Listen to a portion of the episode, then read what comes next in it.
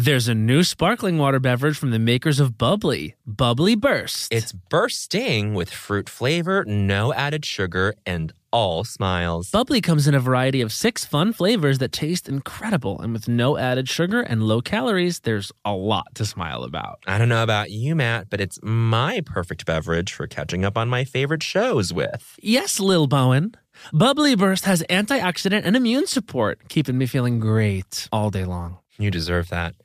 Try new Bubbly bursts. Hi, I'm Matt. And I'm Bowen. And we want to introduce you to the new cantina menu at Taco Bell. Ooh, it's an all new chicken menu with fresh new ingredients. Great as a lunchtime option. Taste for yourself the slow roasted chicken, Mm. pico de gallo, purple cabbage, Yummy. and new avocado verde salsa sauce. Okay. With new menu options like cantina chicken tacos, burrito, and quesadilla, there's something for everyone. With this new cantina chicken menu, the possibilities are endless. Try the new cantina chicken menu at Taco Bell. Do you want to boost the economy like Taylor Swift? Do you want to run a business empire like Rihanna? Intuit is the financial platform that helps everyday people prosper. Intuit helps you take control of your finances through products like TurboTax, Credit Karma, QuickBooks, and MailChimp. Whether you're trying to manage your money or trying to run a business, Intuit gives you the confidence to take control of your finances so you can live your best life.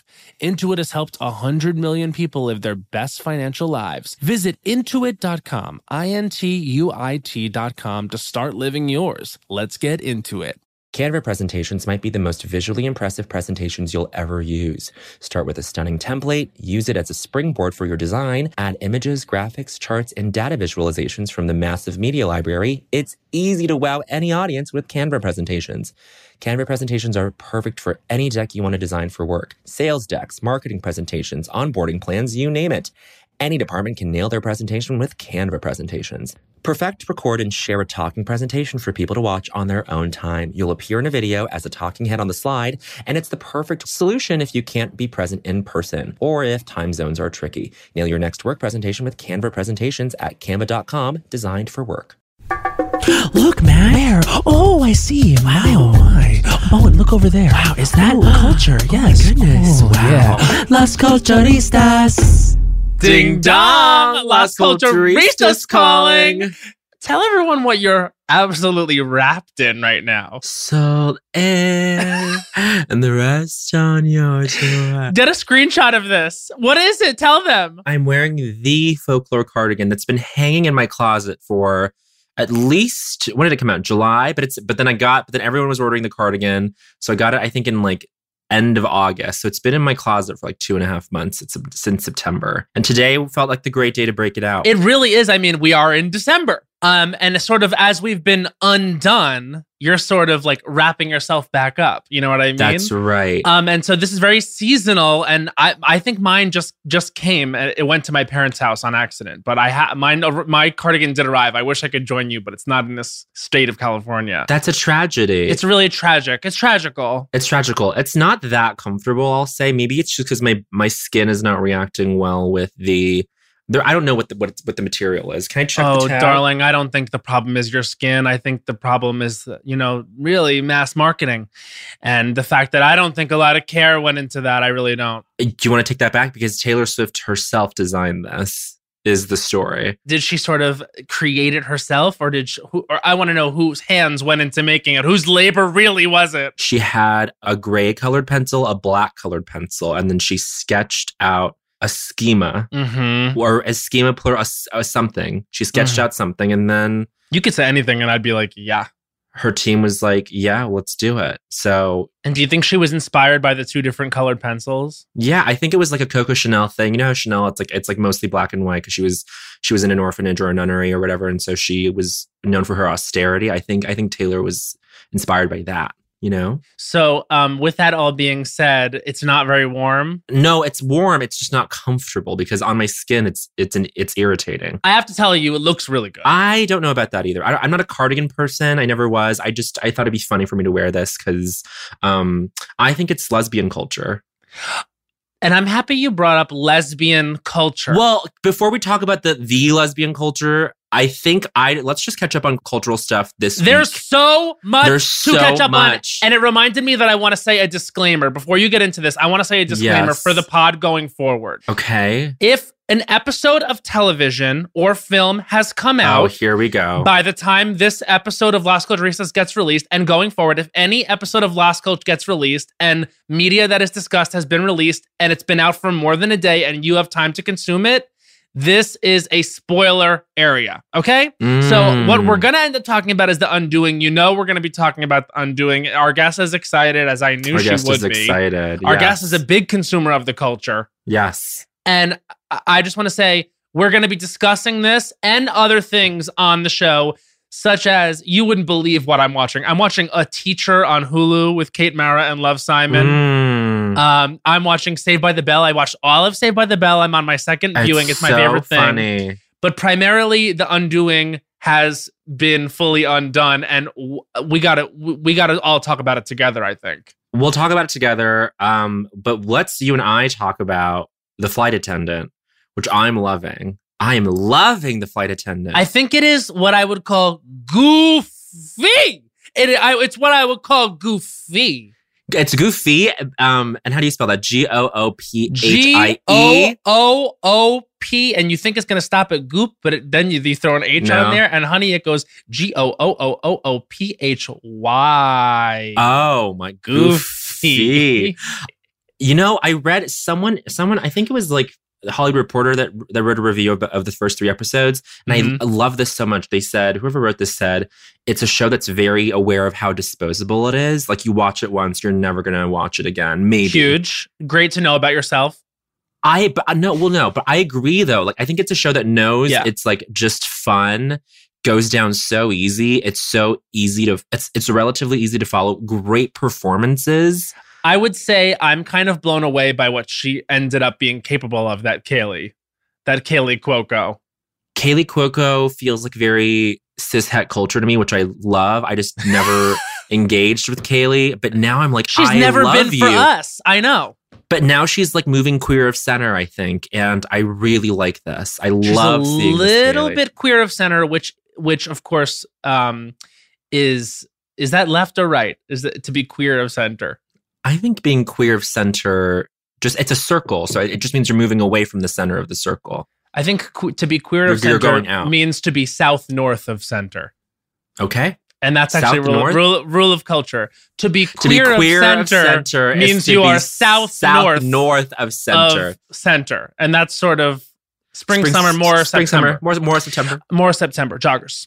Um, but anyway, um, yes, thrilled with with the flight attendant. Um, did So you? aud-. So I guess you. I guess because of being on Saturday Night Live, the sketch show, you Mm. sort of didn't get the opportunity to audition for the gay Shane in the show.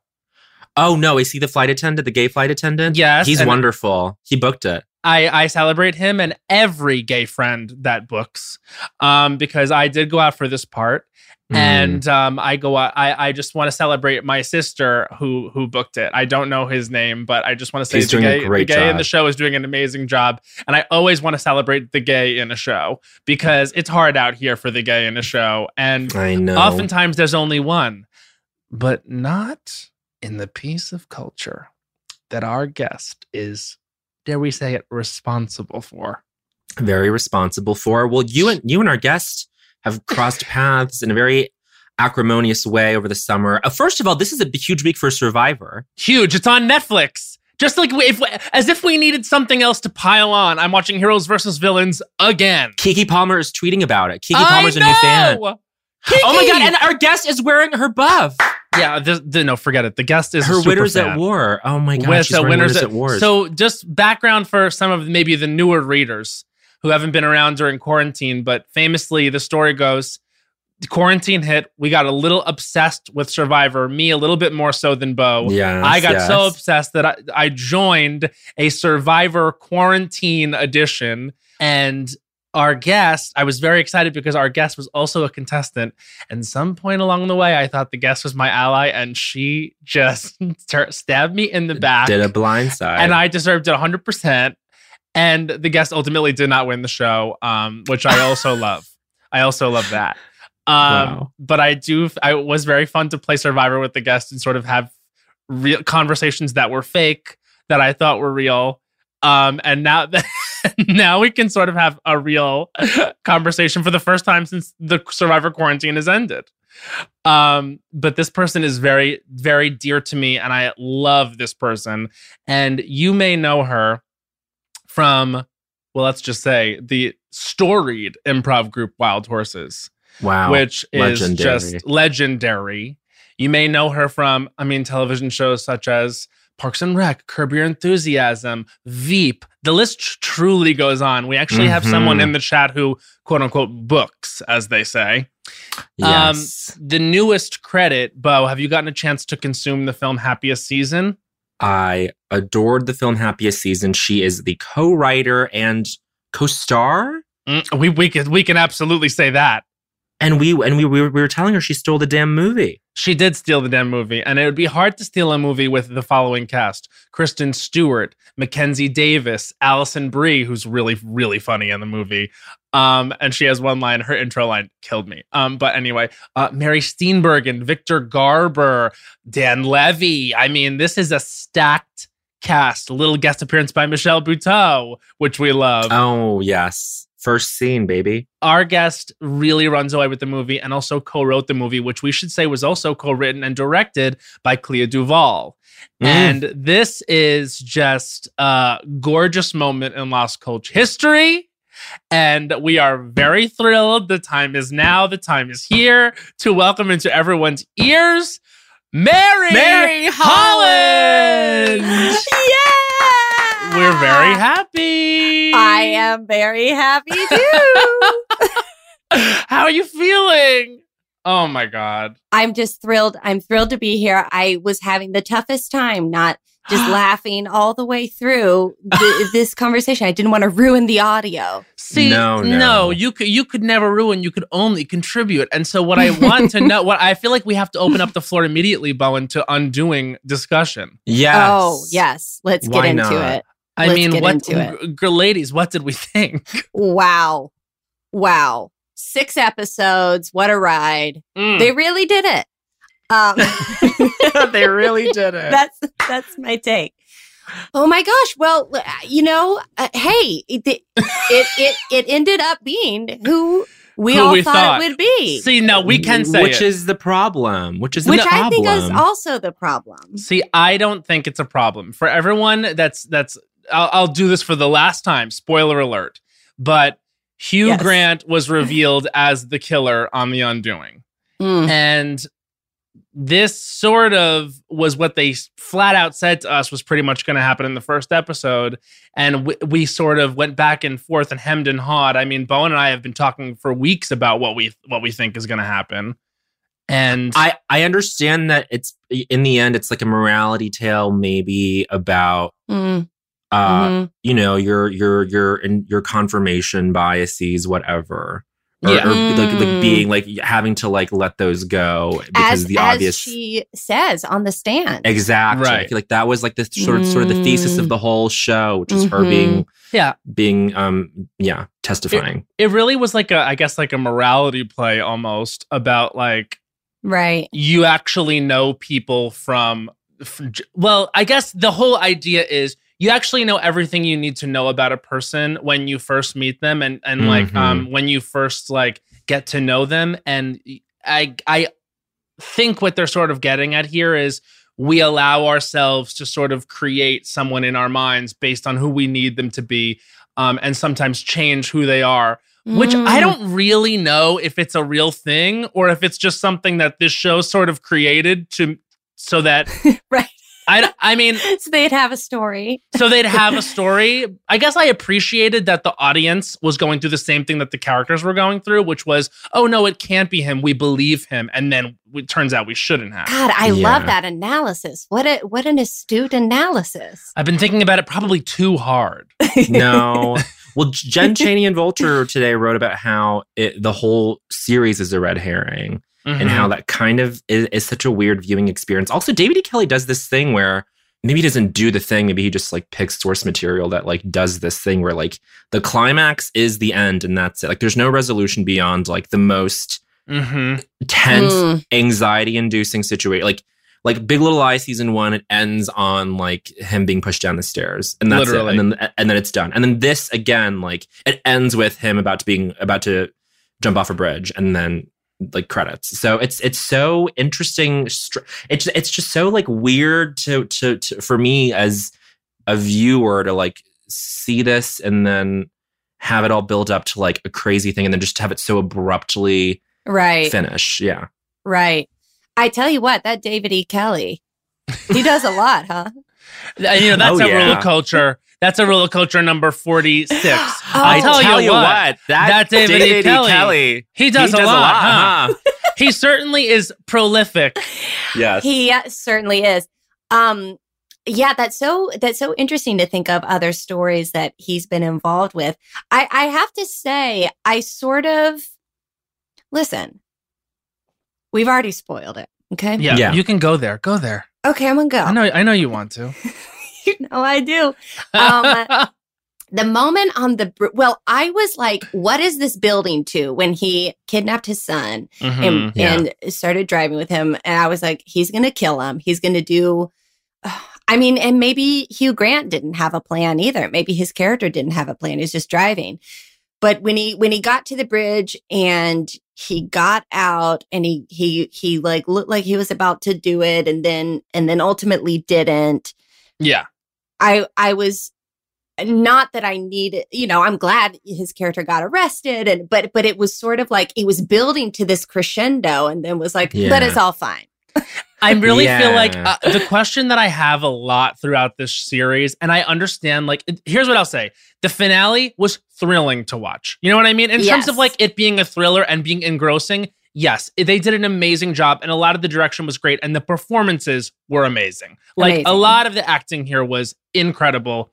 But Noma. I will, Let's give it up. I mean, Noma. Noma is the reason to reason for the season. Oh, Okay, Noma. she is She's she brilliant. is truly amazing. For people that don't know, Noma, um, I believe her last name is Dumezweni. pronounced Dumezweni, and she plays the lawyer Haley Fitzgerald, the defense attorney, and she's she should be nominated for an Emmy for this. I think Hugh Grant should win an Emmy for this. I think he's he was stunning. He Yeah. was menacing and he was scary. all throughout the last episode, so and you really scary. and he also delivered on his Hugh Grant charm and really everything that we know of him was there and more. And to be this long in your career and then be able to like play a character that we can't get a finger on is really something. Mm. But for me, the question that kept popping up was just why?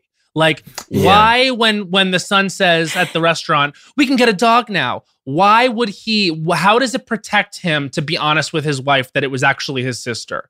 You know what I mean? Like why does he get That- off yeah, that's you know a what I mean? Like- point. like w- w- what's the purpose of that? what's and also I just wanted to know like what exactly stops him from committing suicide at the end? Like we see that he's just cares about himself. You know what I mean? right. all of that's what sudden I'm now curious about. all of a sudden now he cares about his son Mm. and yeah. wife. He was just gonna he just almost got them hit by a huge big know. truck. I do love I do love at the end though when when he did like step down and she she got to her son and she was like pulling him away from her. He was like, "Come here, Grace." Yeah, it's me. it was like, Yeah, and she's yeah, like, yeah, "No, yeah. run!" I was, and I literally, I was like, "They still need to run because he is right there." yeah. But another thing too is just like, here's like, I don't mean to be like uncool and Lynne Cheney-ish about this, all right? But like, oh, b- the violence against women was too casual in this for me. you are being was so rough. Lynn. You're being it- so Lynn Cheney it- right no, now. but like- right now. I, I I feel like no one is really talking about No, the it fact was that like, crazy. we did not need essentially what they've did. Well, I guess my my my my number one thing after leaving this, yes, it was fun to watch. Yes, it was great to see Nicole cross streets in, in her coats and her wig, and we love her with curls. And she was fabulous, and she's Nicole, and she's amazing. But so it was worth watching. And like I said, there's a lot of great things about it.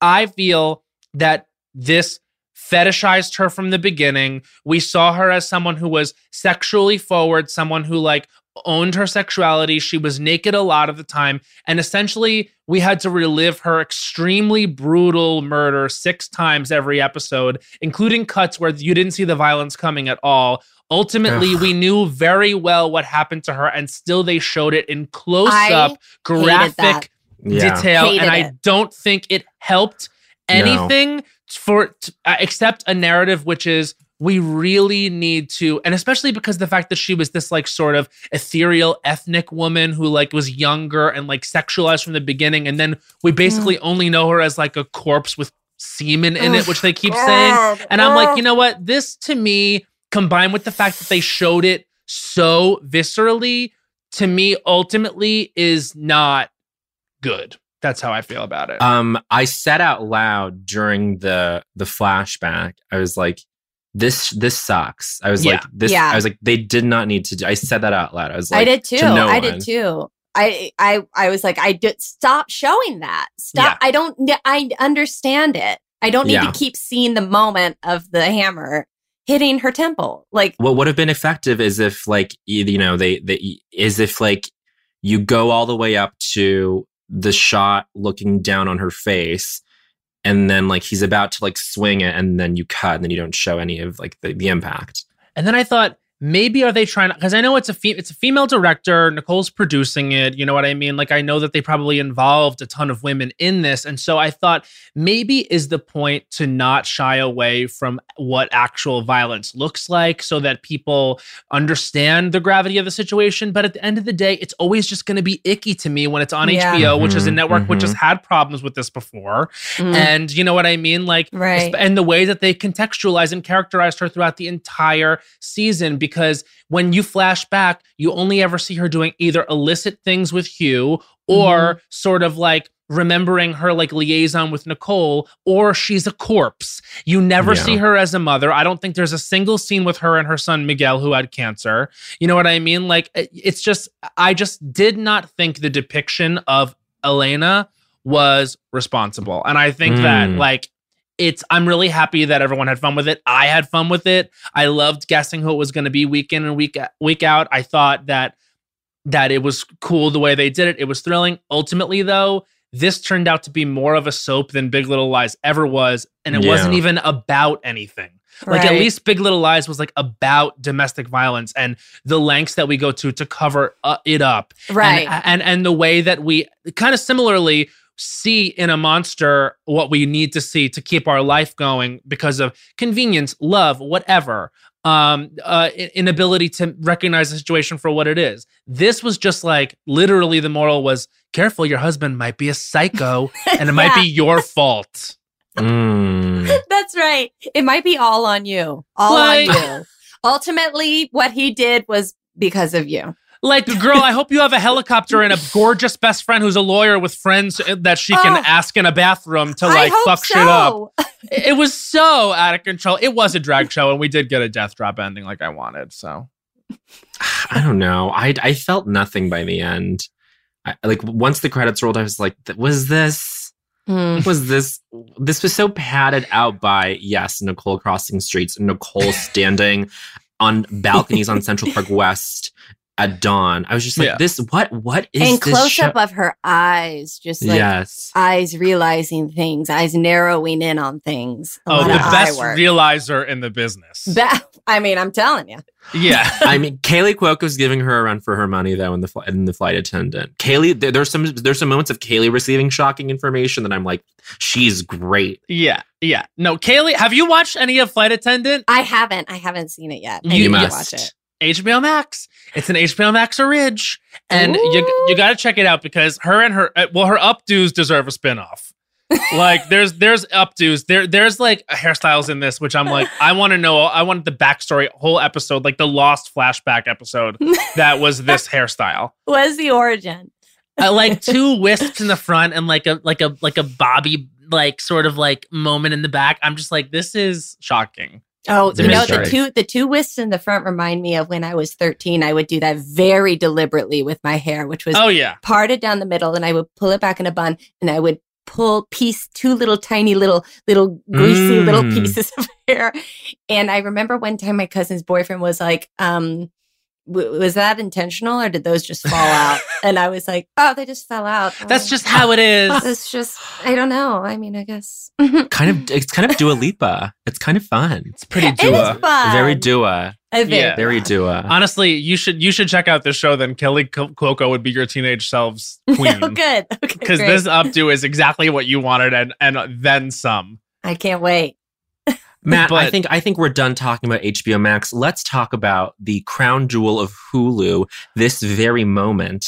I love this movie, Mary. I'm so Happiest glad you do. season is so good and it's so funny and like you got your like sort of commercial Christmas antics, but also like it feels like you know it is a lesbian romantic comedy. It's a queer Christmas film, and Mm. I think it's like the either the first one we've had in this major of a way with these big stars and this big Mm. budget, Right. or it feels like a new breakthrough with that. Yeah, can you talk about just writing it? How how how did it come about? How did you get involved? Like all this, like I I want to know everything. Well, I'm I'm so thrilled to hear that you enjoyed it. That really means so much to me. Um, it is the the movie was an idea that Clea has had for a while, and and she had like drafted this outline for it, and Mhm.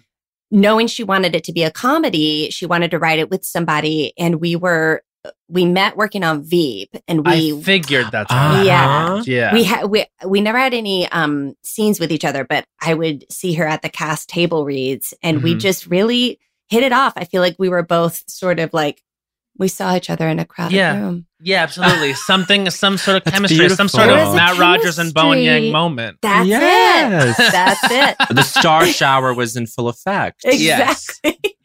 Um, and she, uh, we it, we did not know each other hardly at all at that point, beyond just some some wonderful light banter. Mhm. and we exchanged numbers and she asked if I would if I wanted to write this movie with her and she sent me the outline and we got coffee and she told me more about the idea and I was um so so honored that she thought of me and I I was like I'll think about it. There's, yeah, Uh. you were like, you were, you, the first thing you realized was you had to destroy this woman. Yes, and that's Yeah. still my ultimate goal. Yeah, yeah, yeah. She's Um, got to go. Mm, yeah. Director, writer, actress? No. No. we, we can't have that. Can't Uh, have no, that. No, no, no, no. No. Um uh i was uh, just over the moon and said yes. And then we we started we would just meet oh, you know a couple times a week for hours and hours and talk it all through. And yeah. And here we go. and then here we go and here we are.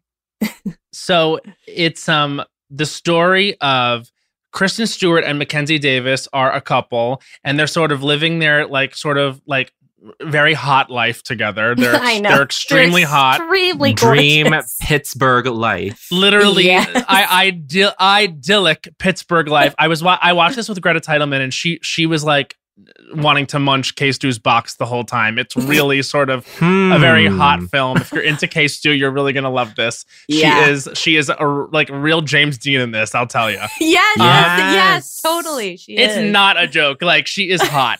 um, but um, so they are um in in love, and it's their it's their first Christmas together, I think. And Mm. like um, so they're gonna go home together. Mackenzie Davis is like so in love with Kristen, they're gonna go home together, and. You, wouldn't you know it? She hasn't come out to her family, even though she said she did. And they are uh, the dad's a politician. They're sort of a traditional family. Lots of sort of interesting relationships in the family. Wouldn't you say? I would say i would agree Mhm. i concur and hijinks ensue, I would say. uh, they sure do they sure do yeah And what's beautiful is that there's a lot of um actors playing opposite sexualities, which I embrace. Uh, You have Victor Mm. Garber, a gay man, playing buttoned up straight. Playing daddy. You have Playing Aubrey daddy. Plaza playing playing g- gorgeous ethereal lesbian. Oh yeah, I, And I then you fucking have- loved Aubrey Plaza in she's this. uh so amazing She's a smoke show. oh my Smoke god. show capital Smoke S, show. capital S. Yeah. Capital S. Wait, and then wait, and then does Mary count? Is, is is Mary's character straight? No, but are you playing? Are you are you crossing? No, you're not. No, No. No. No, okay. She's just See, sh- she's just a hetero. she's just a I'm hetero. just a just a hetero. we could have rewritten this story on this show. I know, I know. I Do gave you you, wanna an opening. say- Yeah, you anything? sure did. I guess I should make a statement. Uh, right now. okay. Apologize to me. And I am sorry. And I, I, am do sorry. I do I do love the one line. So well I okay. This is maybe gonna spoil a little bit. So I just want to say spoiler alert. But there's a scene at the end where everyone comes out with their secrets. Mm. And Mhm. Mary says, I don't have a secret, but I am an ally. beautiful. An ally to people with secrets. That's we love. right. That's right. And I and That's I am. beautiful. And, you know, Yeah. yes, it, that that such an emotional scene, so much happening, and for it to, I feel like Clea did such an amazing job of orchestrating it and um, making it build for all those characters simultaneously, which is so tricky to do. So tell everyone who you play, though. yes. Well, I play the sister of Mackenzie Davis's character. Jane. Yes, I play Jane. I play her. Um, Harper Mackenzie Davis is the youngest sister. I play the middle sister, and then Alison Brie plays our older sister. Yes. And we love a solid family resemblance via the Yes. hairstyle Oh yeah, we you, we had Color. brunettes across the board. across the board. Also, we should say again, Mary Steenburgen plays the mom, Yeah. and she is a, a just, I, I think, one of my favorite people in the world. I agree with Mhm. you. She's completely delightful. Oh my god! She's amazing. Yeah. But um, so there's there was one line that Alison Brie had in the beginning when you first meet when when when she first meets Kristen Stewart's character, and she just goes, she just goes, "Oh hi, I'm Sloane," and then she just leaves. She leaves without asking what her name is. It's so good. Alison's delivery was so good. She I- really stepped into that role. She was great. She Yeah. was I love very her. good. I Me love too. her. Is she as too. good? Is she as good as she th- as you think? yes, yes. Is she as is good as as good as think? I think. I always Yeah. see, we, we we also we also asked uh, Betty Gilpin that because when we when Betty Oh, came on yeah. and they did glow together, obviously. Um, but I feel like we are inching towards maybe getting some Brie on this. you podcast. gotta get Brie on. Oh, you have to get Brie I would love to get Brienne. I Yes. love Alison Brie. she's she's so spectacular and she's so she's so funny. We would play this game on like in between setups and stuff when uh we had downtime. We would play like this word game and she and Mackenzie Davis and Kristen too, they there's like an element of the game where you have to like create a clue. Um and normally it's just like, oh, it's a sentence or something. But those three would make, and Mary too, actually, they would make like full l- rhyming limericks as a clue. They would invent these incredible riddles that uh that were it was really astounding, but they're also funny. And Alison is just such a, a bright light of a human.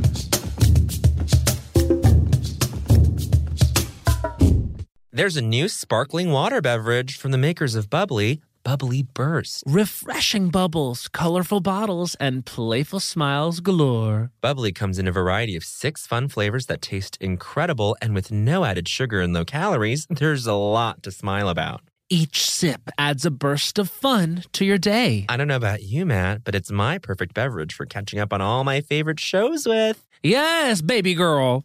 And the resealable bottles makes them easy to take them on the go. Bubbly Burst has antioxidant and immune support too, keeping us feeling great all day long. Hey, try new Bubbly Burst. Well, spring is in full bloom. Are your finances blooming too? With the Chime Secured Credit Builder Visa credit card, it's easy to start building credit with everyday purchases and regular on time payments with no annual fees or interest. And if your credit scores grow, so could your opportunities for lower rates on loans, like for a car or a home. You know what I love about the Chime Credit Builder Visa credit card? What? There are no annual fees, interest, or credit checks to apply. Yes. You can use it everywhere Visa credit cards are accepted.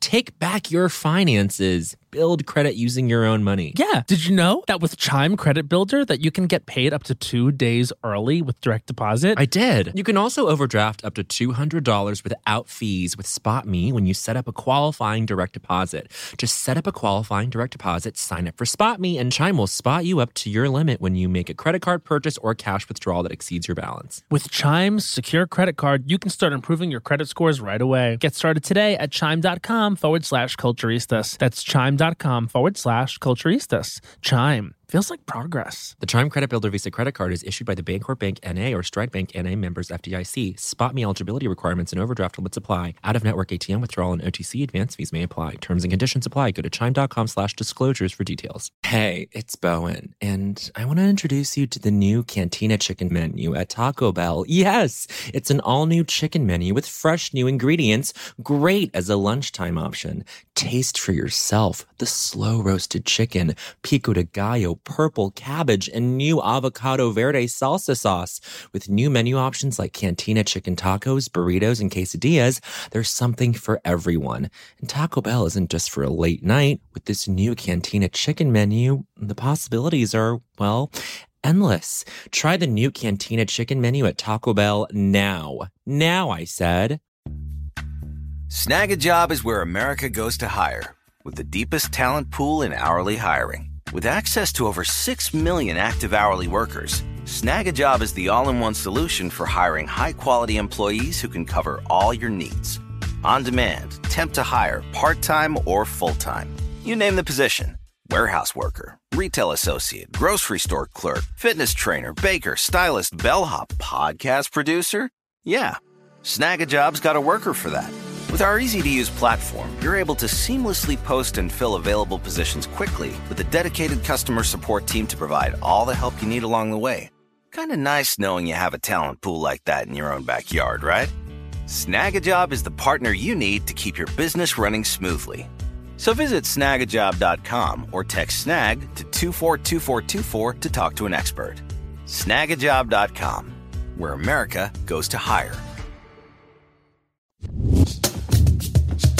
I think this is like as convincing of a family in a Christmas movie since The Family Stone. I want to say. Oh, wow. That's Wow. Thank you. like like What a like look, Mary. Mary Steenburgen, Victor Garber, you got Mary Holland, and then you got you got Mackenzie Davis, and you got Alison Brie. Like the, like look at that. There Well, is a you, you, you, on paper, it's great. But yeah. I'm saying like it, Yeah. it just it just it works and it's so I don't know. It was just just just so so wonderful. I'm so glad you liked it. That ugh, it warms my heart. It really put me in the spirit. Oh, It, good. it, it really put me in the spirit. And I'm so happy too. that it's obviously so easy for everyone to watch because you just can stream it on damn Hulu. It's hard lately to feel in the spirit of Christmas. And honestly, watching the movie Happiest Season made me say, I actually am gonna gonna do more of Christmas stuff. So I'm trying to turn my, my turn my thing to show Oh, you guys I me got a. Christmas Oh. tree. a Look little at that Christmas little tree. It's so shitty, but it's mine. Tree on the floor. It's on the floor, yeah. It's on and the it's floor. four feet tall, but literally before happiest season, I would never have gotten that tree. Oh. wow. Mary, that power. she goes, oh. Ah, wow. And beautiful. it's Thank it- you. but like for real though, it is so funny. You are so good in it. Talk about you. like st- we were not kidding when we said steal the movie. Like uh, you you like really are so good. No, Matt, thank you. Listen, now that we've buttered you up, Mm. um I have to well, I guess now we have to pick a bone with you. Okay, Oh. you're gonna put me right in the toaster. What was with the way that you treated me on Survivor Quarantine? okay, The let's way- do it. The way I treat Because you stabbed me in the back, and I all I, did. ever I ta- did. all, all I ever did was be a fan. I know, I know. And I have to tell you, I listen, I really, really struggled with the choice that I made in the game and how it impacted you. Really, really? Did you? I did. I did. I can't tell you. I really cried a lot. And I really did. She wears her heart on her sleeve. She does. I do. And the here's the thing. We as fans of Survivor, Mm-hmm. we know that the name of the game is hey, what's going to get me further? How can I set myself up to continue to play below the radar, but still make Mm. big moves? Mm-hmm. And of course, you know, as someone who is such a fan of the game and observes people playing with with such um such uh incredible skills of social manipulation Mm-hmm. i thought to myself well what if i what if i were to step into that and play the Mhm. game as hard as i could yeah. and now that's not to say, Matt, that the conversations that we had as as friends. I know. I'm kidding. I did. I she she turned around and voted me out, and I literally I did. I, I insta DM'd her, and I because uh, while the game was while the game was still going, I, I was out. This was not because honestly, this was against the rules, but I did anyway. I insta DM'd her, and I was like, "What you did to me." Has really hurt me. And the only way that we can sort of get through this is if you come on Lost Coach. And I want you to Oh know my that my I Don't Think So Honey is about you. And this week, Yes. And you did. You did. and I you did And too, you and I'm did. honey fact on Mary. Holland. And then she said, "I am so sorry for the ways in which I hurt you, and I hope that we can separate the game from from from our real life." And I was like, "Oh my god, I'm so fine." I was so, oh my god, Matt, you have you have no idea. I really like. I was like, I have, I have, I. This is a person that is important to me and whose friendship is important to me, and I've ruined it. And for what? And for what? and for A game? what? No, you can't let you can't let Matt just sort of outplay you when he's not even in the game. You can't let him emotionally Listen. manipulate you when he's gone. That game, what it it turned me right on my head. I yeah, it was intense. I, it was so intense, and and you know what I learned? I I can't, and I can't do it. could never do we it. we had the question Mm. of of oh, what would it be like to play this game? And the answer is, well, you can't, and you shouldn't no, no. and you shouldn't.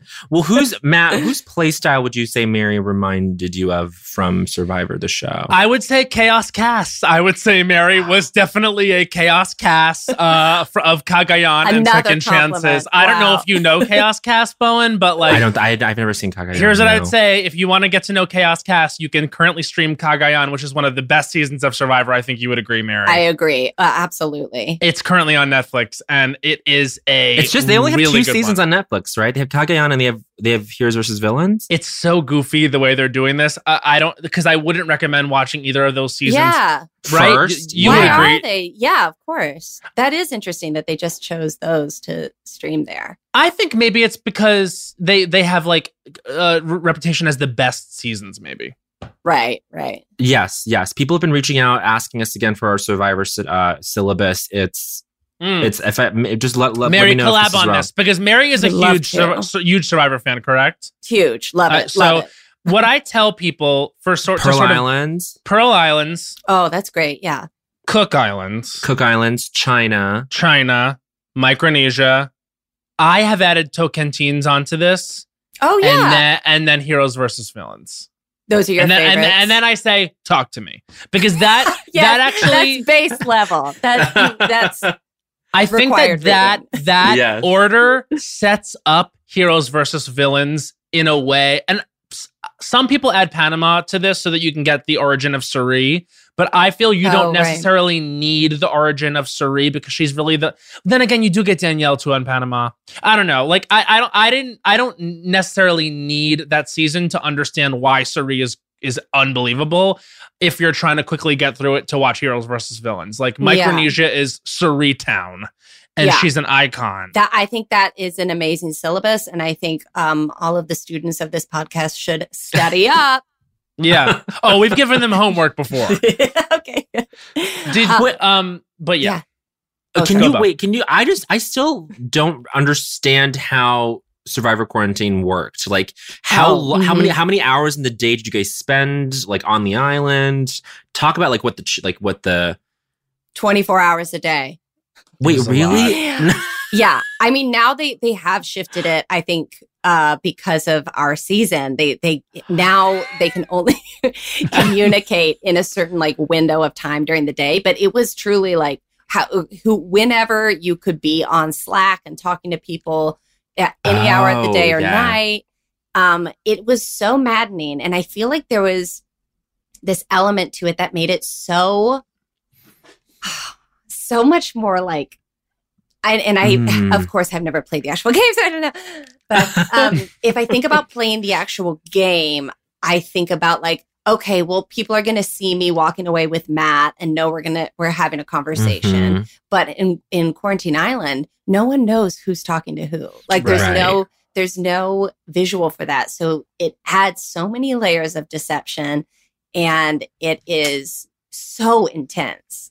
It Wow. was a low point of Jared and I's relationship. Let's just say that. He it was, like, also a low point of my relationship. yeah, he he was like, you, I'm, I. He was like, I have to tell you something. I can't wait for you to get voted out. He was like, I root for you for everything, but I can't wait for you to get voted out. Yeah. Because I would like What ask was him for going advice. on? It was just like so intense in a way where it's like I- signed up for it. I don't know how you felt, Mary, but I was like, "Oh, this will be fun." And I was honestly Totally. looking for something to do online to like sort of entertain people that followed me with. I was like, maybe some people will will, will actually follow along. Yeah. And then unfortunately, like I don't know how you are, but I can't really help myself and I ended up getting very invested into it and im- immediately made huge mistakes. Like I was just like I mean, there was a tribal council where I stunted on those hoes so hard. and it was like It the was third it was fantastic. I it mean was it was it was must see. TV, It was must see TV. but it put a target a target on my back that could never come Yes. off. I mean, I think Mary saw it and was like, "Okay, he needs to go." Wow. It, it really, yeah. And we're, we're you're doing like either a challenge or um a a, A tribal council. a tribal council like every other day. Yeah. So you're and sometimes you're doing like back to back tribals and like yeah. you it it it is just it's so chaotic and there's no time to like settle Gather into it. Like yourself. I feel yeah, like yeah. our nervous systems were peak like alert for an entire month and it was um so emotional and really and really really wild I don't know if the, if that gets compounded by the fact that it was like early lockdown days. Oh, absolutely. I, It yeah. was like it was like I think because we were still in that lockdown phase where it's like, oh, no one's doing anything, that it completely filled up like time. And also, it wasn't Mhm. like you were playing for a million dollars. I think it was playing for a couple hundred bucks. And but we all acted like we were, and it was so crazy. yeah Ultimately, though, at the end of the season, we had like this final tribal council where we all voted and everything and did the whole thing and like got to ask questions. We were both on the jury. So we both got to like have that moment and like it was such drama. And then honestly, the this girl, Brittany, the the right person won. She won. she Mm. yes she earned it for sure um but it my whole goal i i will say going into this season i was like there's no way i'll win i simply i simply can't but i will try to make it to the jury That is Oh, yeah, absolutely. my dream Yeah. When we made the merge and we were all celebrating, it was like we actually had done the real show. It was like, this is so, this is unhinged. absurd unhinged exactly it was Unhinged. Wait, Matt, did you make jury? I did. I was the. f I was. Ah. I made the merge, and then I was the first person voted out. Oh, like, okay, like, so like, yes. literally unanimously, because Got I had. it. I- couldn't believe I made it that far. Like, I, I, I had shake. I had been doing such shady shit, and I was, I was be, I was like, I started to actively play a villain, like just because I thought it would be though. Funny. fun I did, but it got crazy, and people's feelings really got hurt and uh, like like in, in a real way like some people Right. that like it was crazy and then like the way that people were talking about me i was like oh no it really feels it it and i can like of course now that i've had six months to process um uh, I can I can like look at that and be like, oh wow, yeah, I really did get so emotionally invested, and everybody who played did, and to differing degrees. The week or two coming out of it, I I cried so much with my relationship too. Matt was like, this can't be all that we have happening. oh my god. Uh, but but seriously it, it was it was like it, it i i considered like myself and you marry normal people but i was just like i was like this is so it just really like it, it- the stakes were so high because it played you. on a paranoia like and also because it took place over social media yeah, I yeah. think it played on this sort of paranoia and social media thing. Like it was all over Slack. So it was just very easy to get on Slack and stay on Slack. yeah. Um, And like I said, this was during a more like like like you were saying, Bowen, like during a more uncertain time in the pandemic. So that was also weird. totally. But um ultimately I'm very happy that that we played because Oh, I do too. I I do think that um it was it was some it was some fun moments. there were some fun moments and it was it was sort of you know it's very it, i i really have trouble accessing my rage Mm. and not that i did access it i i didn't but it was fun to get close Still more work to That's be done. beautiful. still more work to be done but it, it was it was like it's such a crash course and like d- doing things for your own self-interest and hmm you know screwing people over in the meantime and that is you know? And now that's how I live my life. And I love it. wow. And now she's a Hollywood big shot. yeah. I mean, she's she's in a damn new Christmas family classic. That she created on her on bu- on her created own on her own. merits. So, okay, so I think it might be time to ask the question, Bo. Mary, we want to ask you, what was the culture that made you say culture is for me? Matt, what does that mean? Well, this sort of is, you know, we should say we asked this of all Las Culturistas. we guests, asked all our guests. Margaret Cho because we got too scared. Now, um, oh, no. we want to know what was the culture that you can look back on in your life and say, wow, that pop culture, that moment in my life uh, really sort of defined me and made me follow an instinct I may not have prior to engaging with that culture. Ugh, I have an answer for you. Ooh. My answer is the Lord of the Rings franchise. Wow! Oh my God. And this sort of this sort of comes all the way full circle because your Yes. character To your character in the movie is very into writing her sort of sci-fi Her high fantasy. novel. Uh, Yes, her fantasy novel. It's really it it has expanded so much. Just the little details that we've added that I feel like were I to really try to write the Shadow Dreamers and the Second Sister, it would be in ten volumes, and it would take me seven years between each volume.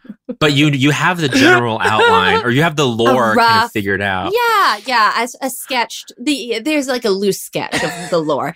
I would Yes. need to get more specific, obviously, but um, but yes, I that all started for me and in a very formative time of my life when I was, I, I think the first Lord of the Rings Fellowship of the Ring. Yeah. I think Yes. that came out when I was like twelve or thirteen. the movie. The movie, the movie, Because the books famously Yeah. came out cent- over a century ago. and the book. Are like, you 200? Not not a, not a century ago. I think yes. Fellowship of the Ring came out the four like in the 40s, 50s? 50s? almost a the- uh, century. Wait, okay, The Hobbit came out in 1937. Um, uh, sorry, it doesn't matter. Hold on. Fellowship of the Ring, oh, 54, 1954. Okay, That's so when it came Okay. not No. quite a century, but almost. I've been Almost. I've been corrected. Look. Wait, and is were, Yeah. was Lord of the Rings a parable? Not a parable, but was that mapped onto World War II at all? That, that's Harry Potter. Wait, who, who, who no, does that? that is that is there are some analyses of the of the book that that um draw those parallels, but I don't know if J.R.R. Tolkien ever came outright and said like And this said, is "Oh, yeah, yeah, yeah, inspired this by and said, he never said it's the war girl. yeah, He, yeah, he didn't, and he had plenty of opportunities. he had plenty of opportunities. Our, Han our, um, says- h- head of content Han says he said he wanted it to be more universal. There's a quote I'll find. Look, He's off Oh. to get the quote. He's off. To Okay, get the so- quote. sorry, we cut you off, Mary. So No, okay, please. So this started. This started out when the first movie came out in 2001. hmm I had never seen anything like it. Yeah. I had never seen anything like it. And I didn't it it sort of, you know, as a as a kid, I was very imaginative. I I I I w- I could really keep myself entertained for hours and hours just playing by myself. creating worlds. I'm. I'm fine. we know. I'm fine. We're fine Um, too. Yes. yes. Eh, But I, I had no, I didn't really know much about the fantasy genre. Like I, I Mhm. feel like I read or had read to me the one of the books of the Chronicles of Narnia or something and loved it, but it wasn't, it was not a facet of my passion. That Mhm. it, it, it was that facet was was asleep, was Yes. asleep in a cave, much like Smaug. Yes. dragon. Ah, Wow. Yes, Okay, yes. much Hobbit like Smaug. Yeah. Actually, uh, title of that. Much like Smaug. Much dot, like dot, Smaug. Wait, hold on. We have the quote. oh, we have the quote. Okay. Um, he said Han says dramatic reading in Gandalf voice necessary. So actually. Mary, would you like to do the honors and read this read this quote in a Oh. Gandalf yes, voice? please. Oh my fucking god, yes. Okay. I cordially dislike allegory in all its manifestations, and always have done so since I grew old and wary enough to detect its presence. Hmm. I much prefer history, true or feigned, with its varied applicability to the thought and experience of readers. I think that Hmm. many confuse applicability with allegory, but the one resides in the freedom of the reader, and the other in the purposed domination of the author. Wow. Wow. First of all, we have to applaud the reading first. Thank you.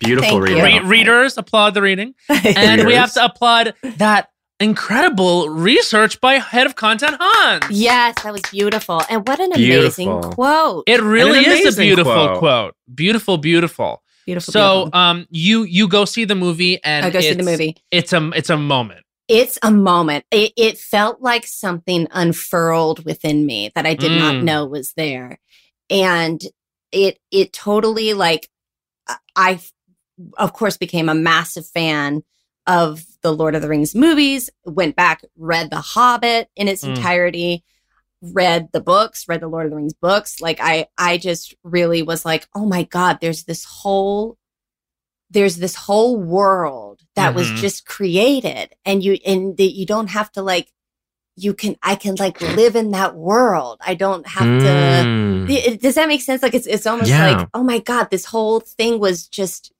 is there for me the whole time and i had no idea I'm laughing because it's one of the funniest lines in the movie where you go, "It takes a long time to build a world." and it's true. And it's I, true. I had to stop it and rewind it like like ten times. It was so funny. It takes a long time to build a time to build a world. and then she drinks her wine Yeah, she's like, It was a long time. It's Um, such a good character. it really, Oh, really, thanks. really is. You did it, and uh, you you killed it writing it for yourself. And not to not to not to move away from um no the no. the Lord of the Rings. I want to know: was it sort of the grandeur? Was it the fantasy? Was or was it just the big? Like, was it the um complex? Like, how many characters there were? it Was or was it just what was it? I think it was a, a combination of all those things. I I think I sort of like found I almost found a solace in it. It was like Mhm. um the colors of that world and the sort of the like uh, thinking of Hobbiton in the Shire and it it just made me feel so safe.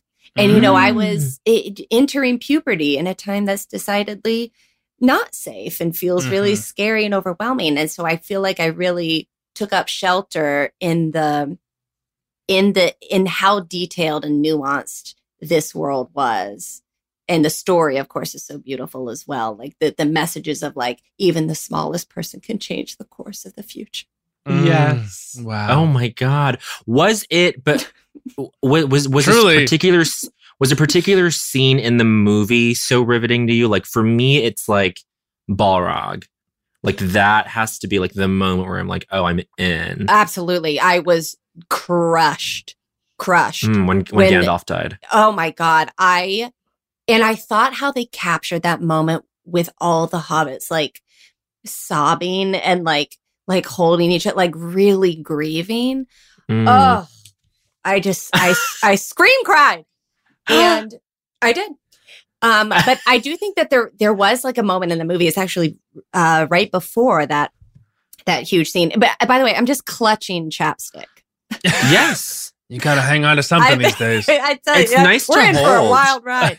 Um, It is nice to hold. Um, I, burst my Blistex. I burst my Blistex in my hand talking about Gandalf's death. Today on Las Culturistas, now there's Blistex all over my hands. Is this is this are you are you going to talk about the Council of Elrond or are you I going was. to talk Oh, I love that scene too. I mean, there's so many scenes I love. The thing I was going to talk about was the moment when, um, when they're like waiting for Gandalf to remember which way to go in Moria, and he's Mm. like he doesn't remember which tunnel, and so all, they're all just like waiting for Gandalf to remember. And and then and Frodo. Oh, this when they first see Gollum too. Gollum's kind of lurking around. right. and Gandalf kind of fills Frodo in on who Gollum is, and then Frodo, I you know, feeling the the weight of this thing he's been tasked with, says, um, "Oh, I I wish the ring had never come to me. I wish none of this had happened." And then Gandalf says, "What might be my favorite quote in any movie ever." He says, "So do all who live to see such times." But that is not Mm. for them to decide. All we have to Mm. decide is what to do with the time that is given to us. Wow. And that's when I knew. That's when I knew. That's when you said culture so is for me. beautiful. That's culture when I is said- for me. You know what? Culture is for me. Wow. That's as good as that's as good an answer as anything. Truly, like like Lord of the Rings is is major. And I don't, I'm not the first person to say this, but here's no, you, here's you my are. You are. I'm about to reveal something. I- I'm about to reveal something that is like Hugh Grant killing his, not killing his sister, but letting his sister get hit by a car in the undoing level, like sociopathic. So not the biggest secret in the series, but one of the bigger ones. One of the bigger ones that like okay. truly paints a dark picture of the of the person And, makes us kind of cock our eyebrow. Yeah. Uh, yeah. Uh-huh. ready? You ready? Ready? So I was obsessed with the Lord of the Rings, the first movie, as well, and bought the video games on Game Boy Advance. And I believe I believe that was it. That was the only console I had, and I was just obsessed with Lord of the Rings. And then I we went to Borders one day and bought paperback versions of all three books. oh, I, I started Fellowship of the Ring. Ah. Could not make it past the first 60 pages. I also tried to read it and could not. But yeah. then I, It's a I lot. needed to, it's a lot, but I needed to like, I knew I needed to like experience it and know more about the world without Mhm. doing the actual reading that I joined a message board online. Have I told you this, Matt? no, I, I was gonna guess that you were like Cliff Notes bit. No, I joined a message board. I didn't even do that, but I joined a message board online called the Council of Elrond. where they had where they had like elvish lessons to teach you how to write in elvish Oh, and speak in elvish I'm I'm losing it. Oh, Bowen. it might still be around in some form or if you do like the wayback machine and like look it up but then there would be like message boards on there that, that where you would do role plays like text based role plays that have nothing to do with lord of the rings but could be inspired by the lord of the rings and so then i would like I was like, I was 11 years old, and I would be like on these message boards, like pretending to play different characters in high fantasy, Like worlds that I made LARPing online. LARPing online, but it's like all like long form text things, and like people would post in there like once, it, but you'd be like building a story together, like one post by one post. That's fun. Sometimes the stories would be like legit good, and I was, I like did not know how to write like at all. Um, so I was just kind of like going in there, in my ESL ass, just like throwing stuff in. But like it was like Lord of the Rings was like a, a gateway for me to like get into storytelling in a weird way. I feel the I same love it. way. Oh my Yeah, gosh, yeah. really connecting. Connecting. I want to find those message boards. I I did. I bet listen. they're out there. They're- They must be out there. I, I went on Nicole Byer and Lauren Lapkus's Newcomers podcast. They covered Yes. the Lord of the Rings the, in this, Right. their second season, and Mm. I I uh, you know just it, it- it consumed the special features on all the special extended edition of the DVDs of the movies, and there is Those DVDs were gorgeous. They were beautiful. They were They really gorgeous. beautiful were. DVDs. they were like a book. Yeah, because Yes. that was like when DVDs were having the moment. And I remember we got Yeah. surround sound and it was like that that d- th- when you first got surround sound, like that was like my family like sprung for it like a nice DVD player with surround sound and it was like the Lord of the Rings was one of the first movies we watched because it was like designed Very good. specifically to create that experience and it yes. was like wild. Oh, just fully immersed in the world. Um, but Liv Tyler talks about how she took lessons in Elvish and like how to pronounce it. And I, you know, I paused it and rewound it and rewatched that and paused it and rewound it and rewatched that. I was like, so I was desperate to be an elf. Desperate. I got that was your race. That was your choice race. you wanted to be an elf. I wanted to be an elf That's or beautiful. or a hobbit or you know, I mean, hobbits are, you know, they're listen, they changed the course They of changed the core the world. the, the world. Were Yeah. you Middle horny for Orlando Bloom as Legolas? And I was. You were. And I was. And I was. I have to say, I th- I knew there was something about that Orlando Bloom at the time, Special. I think the per- the character that I did find myself drawn to the most was Liv Tyler as Arwen yes. because she iconically sort of rode up on that horse and took out the sword and said, "If you want him, come and claim him." And I was like, "That is the badass girl boss queen of Lord of the Rings." yes. And it says that in the in the character description in the books. It's it, that's how she's described. Early twenties bombshell g- girl boss. Yeah. hot Queen. but, hot but approachable queen elf Strong. Strong skincare legend. yeah uh, gwyneth paltrow brunette type What what what is your what is um what is your favorite film of the three?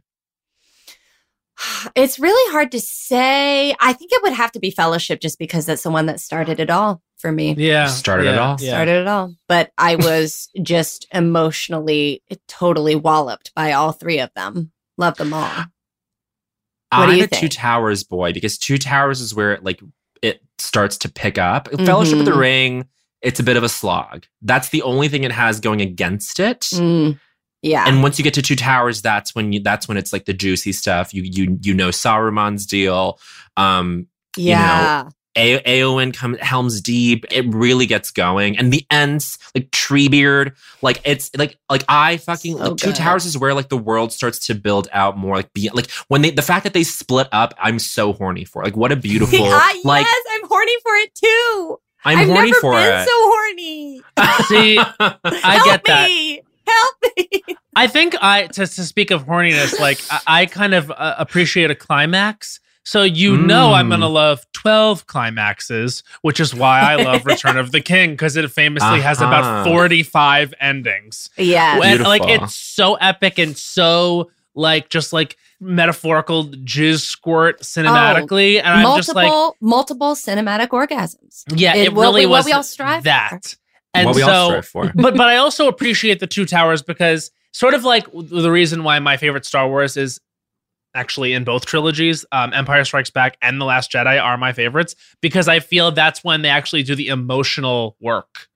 Like the emotional Yes. work happens in those middle films in and Yeah. Attack of the. Clones too. Of course, of course, of course, and Attack of the Clones as well, the other great cinematic masterpiece. Absolutely. We're totally agreed on that. I wanted to ask you, like, because you so love Lord of the Rings and so Mhm. appreciate that world, does that mean that you are more susceptible to other types of cinematic worlds, a la your Star Wars, your Harry Potter, your all these types of things? Or do you find yourself comparing it to the Big Mama that you love so much, and therefore everything pales in comparison? Like, where do you, uh, Avatar Oh, even? God. Like, where do you fall on this scale? Once again, I mean, I, I, I think, I mean, if, if I, I, I'm sort of in the center, I think the, because Mm, I Centrist, do, like Bo. I'm like Bo, Yeah, A centrist. centrist. a centrist. Queen, Queen Kamala, etc. Bowen is wearing a shirt right now under the cardigan that says It says Queen, Queen, Kamala, Kamala. and then uh, bef- bef- below it, it's just her laughing, a really big laugh, and below it, it says "Go Janet off." Yellen, gir- Janet Yellen, girl boss. That's what it says. that says Janet below a picture of Kamala Harris. Yeah, Yes. and she's she's wearing her pride jacket. oh, got it. Okay. Yeah, Um, got it. Got it.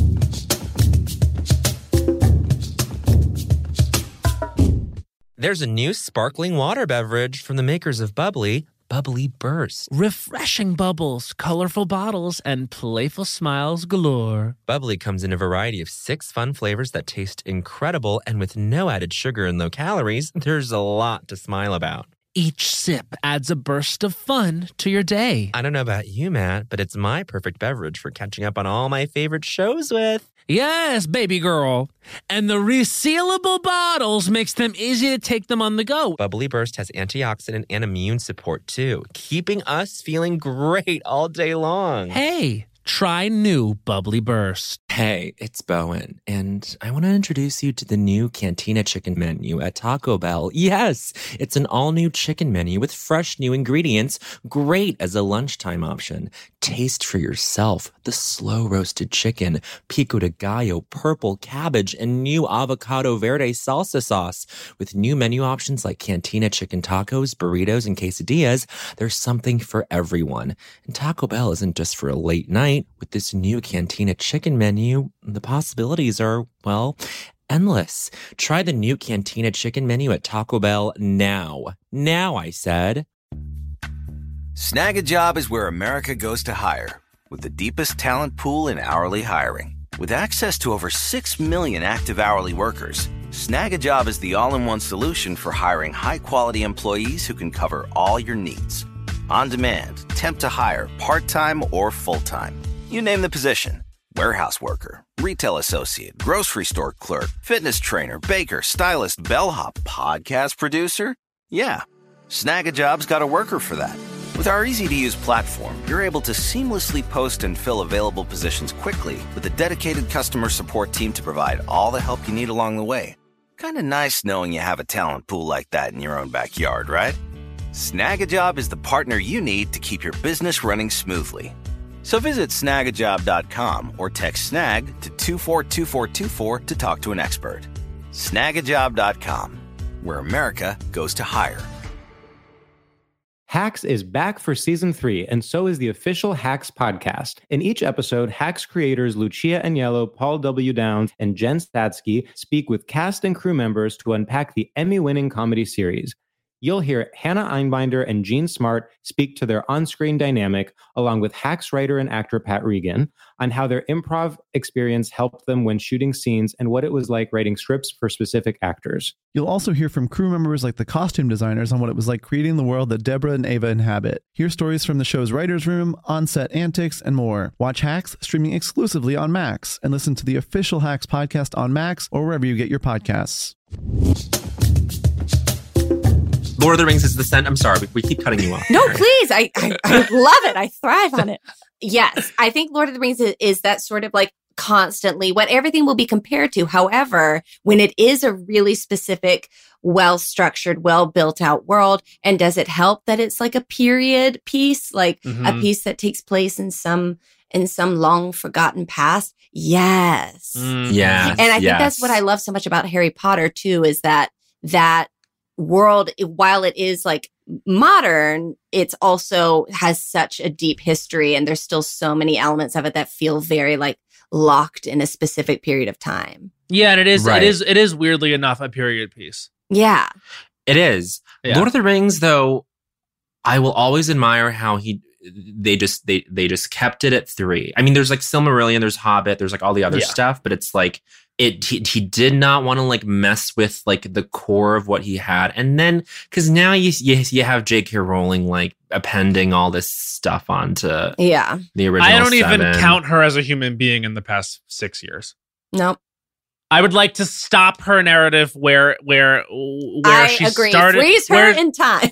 Yeah, she's just. I, I'm actually. I've actually completely moved on from anything she has created in the past five years or will create in the future. I'm fine. I- The Harry Potter books are important to me, and they stay frozen in amber as what they are, the piece of work they are, and I don't need her ever again.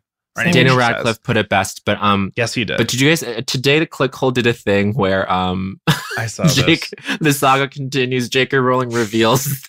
that- The saga I didn't see this. okay, okay, wait. Let me let me just pull, Pull it it up up. because because I just I just think it's I just think it's really I used funny. to think uh, it was funny whenever she'd tweet like, and by the way, Hermione had a cousin that was adopted from South Korea. It's just like Yeah, it's, it's yeah, just kind yeah, of like, okay, cool, thank you. JK. And then all of a sudden she's a transphobe and it's Yeah, horrifying. nightmare. So it's this it's this clickhole graphic that says the saga continues. J.K. Rowling has revealed that the man SEAL Team Six thought was Osama bin Laden was actually Professor McGonagall using a polyjuice potion, and the real Osama bin Laden teaches Okay. sex ed at Hogwarts now.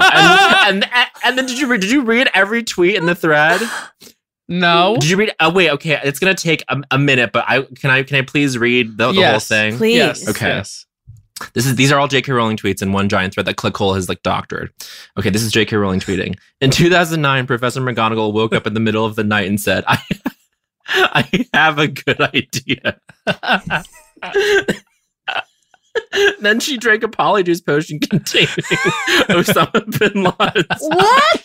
I'm sorry. I'm sorry. I might not make it through this. I'm so sorry. Uh, she drank a polyjuice potion containing Osama bin Laden's eyelash, which turned her into a perfect lookalike of him. Then she flew to then she flew to Abbottabad, Pakistan on a broomstick. McGonagall finds Osama bin Laden. McGonagall finds Osama bin Laden's compound on MapQuest and goes there. When Osama bin Laden sees a duplicate of himself standing at his front door, he says, "You're me. Let's get married." So Osama, Osama and McGonagall, who has morphed into Osama, get married the next day. Professor McGonagall continues drinking the Osama bin Laden oh polyjuice potion every day, so she always looks like him. When the people of Abbottabad see Professor McGonagall walking around, they say, "There goes either Osama bin Laden or his wife, who is also Osama bin Laden." Professor McGonagall and Osama bin Laden are completely indistinguishable from one another. Professor McGonagall starts calling herself Osama bin Laden and calling the real Osama bin Laden Osama bin Laden Jr. It's impossible to tell which is which. While she's living her life as Osama, McGonagall keeps doing weird witch things. She buys like 50 owls a month and kills them for spells. She Oh my tosses the carcasses into a big barrel in the yard labeled Osama bin Laden's dead owls. She also helps run Al Qaeda. Things continue like this for about two years, but then SEAL Team 6 notices the barrel of owl carcasses labeled Osama bin Laden's dead owls outside the compound and figures this is probably where Osama bin Laden is hiding. Wait, okay, should I finish these? Are they- how much longer are I they? know. What a story. No, okay, everyone. th- I've, I've, I've lost I've lost my audience already. Go on the Clickhole Instagram and read the rest of the tweets. I can't. it's beautiful.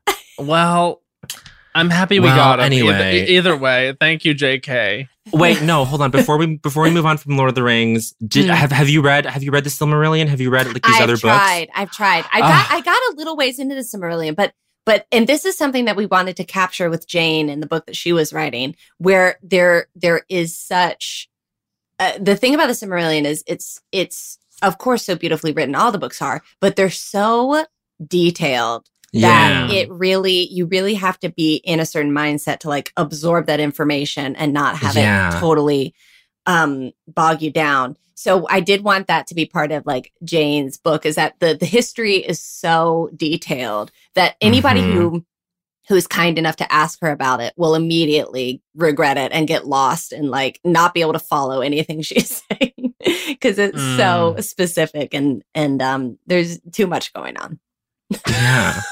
There's like a running gag throughout the movie where they keep returning to just Mary in process explaining her book to whoever her captive audience is, and it does. It, it's funny every single time.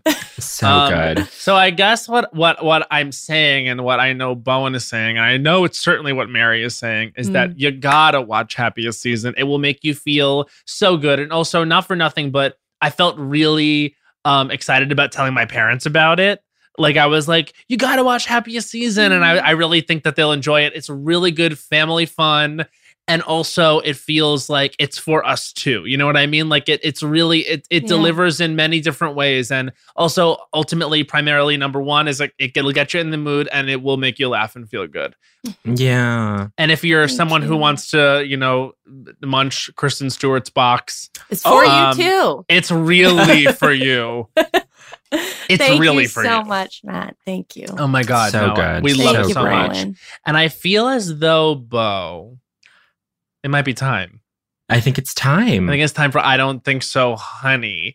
So, Mary is a veteran of I Don't Think So, Honey, not only as a subject of an I Don't Think So, Honey. oh i can't Um, i've been on both sides You've been on both sides. You've both been ripped apart by the form. Huge. what and an also honor ripped the form apart That's at our iconic LA show, which Bowen was not able to attend, but I co-hosted with Joel Kim Booster during a rainy fucking night in downtown That's LA. right. It was Yes. downpouring, Remember. Bo. It was it was so much. I remember Um, that. I, I knew that that night was rainy. I you guys were telling me. Oh my god! It was it was it was wasn't even just raining. It was like like hysterical, which is rain. the, the rarest of things It we is so never get that that never happens it was a magical night Wow. Only when I fly the fuck out to do a show um, downtown. by the way yeah. Hello. oh Um, right. but it, it was but we did have a good crowd and it was such a fun show and mary So was fun. amazing and I, I got to meet all the wild horses ladies yes we were we were all there we were running free yes running the wild free. horses were sort of you know mating in the wilderness as it were um thank god too um Thank but uh so she's really attacked it from all angles and um she will do the same but not before me and bowen yang do our i don't think so honey which is a 60 second Yes. rant on something in pop culture that we hate currently or always. i love it or always. um, Um, do you have do you have one? i do i do have a thing Okay, this is Matt Rogers. I don't think so, honey. His time starts now. I don't think so, honey, being preoccupied with the Save by the Bell Selena Gomez joke about the kidney transplant. Oh. Okay, let's oh. get the fuck over it because it's not actually a joke at Selena Gomez's expense, honey. It's a joke about gossip about celebrities. Okay, bitch? Yes, And yes. yes, they apologize. So can we fucking move on? It's a hilarious show. So it's Tracey funny. Wigfield that's created it. The room is incredible. A friend of the pod. Dwayne Perkins is a consulting producer on it. He's also on the show and is very funny on it. Oh. Literally, the show is hilarious. The younger kids are amazing. The older cast is incredible. Mario Lopez is hotter now at 47 than he was at 20. Elizabeth Berkley's great. Mark Paul Gosselaar and Tiffany Thiessen are just as hot, just as funny. They Mhm, make 15 they, seconds. They make Governor of California Zach Morris the villain of the show, which is a genius move because he's like a conservative like governor. It's hilarious. Ooh. Josie Totah is a superstar, Star, slaying superstar. on a Five Jane Krakowski level. If you're gonna let some fucking tweet that you saw about Selena Gomez deter you from watching it, I don't think so, honey. It's and your that's loss. one minute. Thank you. Wow. It's so a fantastic show. I need I to watch never. it. Uh, Mary, you I will be. to. You will love You it. will be gagged. It is so funny. It- it's it's like it's 30 Rock. It's Tracey It Wigfield. really it's like, is. It's, it- yeah. it gives you It's- 30 it's rock that- type humor Mhm. like like there are jokes in it that like every character has also i will say um oh god i forget his last name his, his first name is last name is hoog but he plays mac Michael Morris. Hoog. Mi- Mi- Mi- Mitchell Hoog. mitchell hoog this kid is killing Great. it Really Uh, like and also the leads are really fun um so fun. Haskiri Velazquez. She's so good. Scary Velazquez is amazing. She plays Daisy. Um, the girl who plays Aisha is amazing. The girl, uh, the guy who plays um, uh, like a lot of the, it's like Jamie Spano. It's like uh, Jesse Spano's Yes, oh my son. yes. It's like a lot of their kids that kind of step into who they were. Like he's like the AC Slater of the show. Like truly, it's so funny. Every character is really fun, and Josie Totah is steals the whole thing, and she's slaying on a level that is like Star is Born moment, and we need to get her on the show for sure. Yeah. It's so impressive that Gotta watch her. yeah, you got it, you got it. It's so impressive how there's it's it's juggling this like really like current self-aware story um or premise like oh like a like an underfunded school has to merge with um like a really very wealthy- overprivileged school. Like, That's like Bellevue. Yeah. which is which is what Bayside was was was always Right. Bayside always was. But Yeah. then but then you also have to like balance the story like the the B C D stories with the parents or with the like the former students. Like it just it it juggles so many different balls. It spins so many different plates at the same time. It's so impressive how it, it, it comes together. just the conceit of it is so smart. Like I just loved how immediately they were like Zach Morris is the villain who's put them all in this situation. That's like so I- I- genius, it's just yeah. it's so Yeah. good, and he doesn't shy away from it at all. He's like I'm they sure all he's still thrilled. no, Yeah, they're yeah. they're they all have such a they still have such a handle on their characters, and like they make a lot of jokes about like the caffeine pill addiction and like the sort of um Oh, after yes. school specialness of the original Saved by the Mhm, Bell. mhm. Like it really is sort of like a Pleasantville ish vibe where it's like this world where these kids that go to Bayside live is completely different from the world of like the inner like the um underprivileged kids that come into the school. And it's just really fun. And it's also like the central best friendship is between Mac Morris who's like this white blonde Zach Morris type and um Daisy who's the like Latino girl who's like class president she comes in and that's like to to I just really love that you see all sorts of atypical relationships in the show you know the quarterback is a girl um of the football team like it's just goofy and fun and Really imagines fun. a world that's like th- where the rules are really heightened and it play by the, plays by those rules really well and the jokes are great Oh, and so great. and I just I I never thought I would enjoy it as much as I did, but I really recommend it and want people to sort of move past this silly little throwaway joke they made about Selena Gomez in the sixth episode because it's like it's a shame because you look it up and it's every news story oh, and it oh. makes me mad. It's just like it's a funny show. huh. Then Peacock or, or or Universal NBC also just like don't like apologize. Like they spoke with Selena's people. They donated to her to one of her charities. It's all good. Like I mean, we're we're we're already past it. Just Yeah. on a moral level. Yeah. Yeah, I just Right. want people to watch it because it's it's great and there's a lot of great young talent in it. And um, all right, so Bowen Yang, are you ready to sort of I'm unleash, ready. unleash your I don't think so, Mhm. honey? This Mhm. is Bowen Yang's I don't think so, honey, and his time starts now. I don't think so, honey. The finale of Great British Bake Off. it was so irresponsible of you to have to carry Laura through to the final. It was so irresponsible because she was having emotional breakdowns every single Mm. round because she was doubting herself the entire time.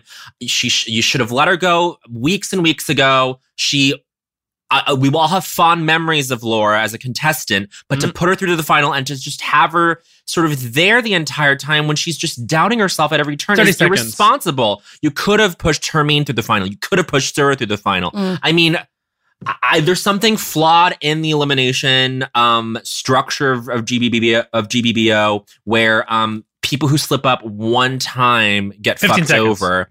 Um, it ends up making for like lackluster finales where this was such an emotional, high stakes season of Bake Off with co- the COVID of it all. Mhm. Five And seconds. For some reason, it felt so underwhelming. Congratulations to Peter, the youngest winner in history, but overall, just an irresponsible finale. and that's one minute. Wow. Oh, man. Great, great British. Brit- oh my- it's hard to say. First of all, we have to say We have to say That's it's hard a to roller. say. it- it's a roller. It's a roller coaster number. I, I'm sorry to say five.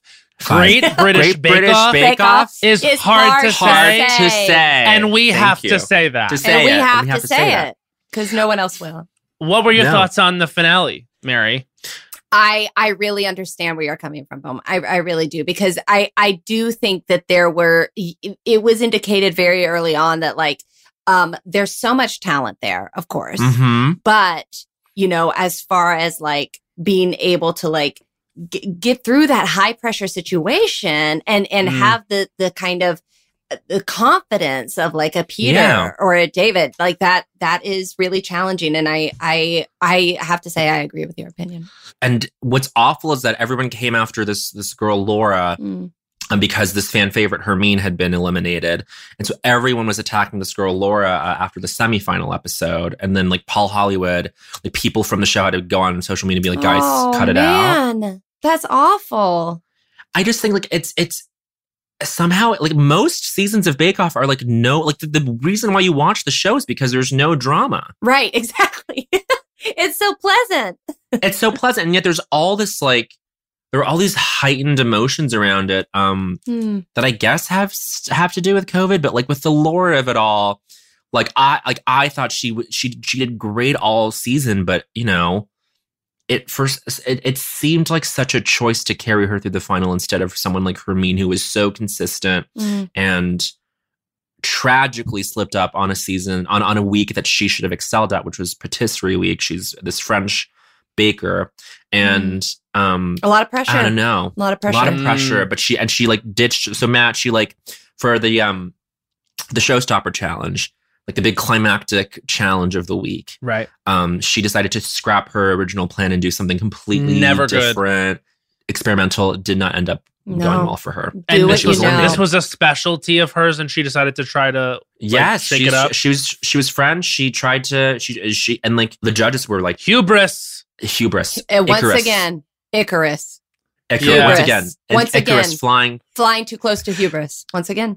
Yeah. once again, Once ladies and gentlemen, hubris, and once again, And once musical again, guest and hubris. hubris. hubris. hubris. I actually kind of think that's an iconic. I stage name do for a too. pop I think that's an incredible Hubris. name.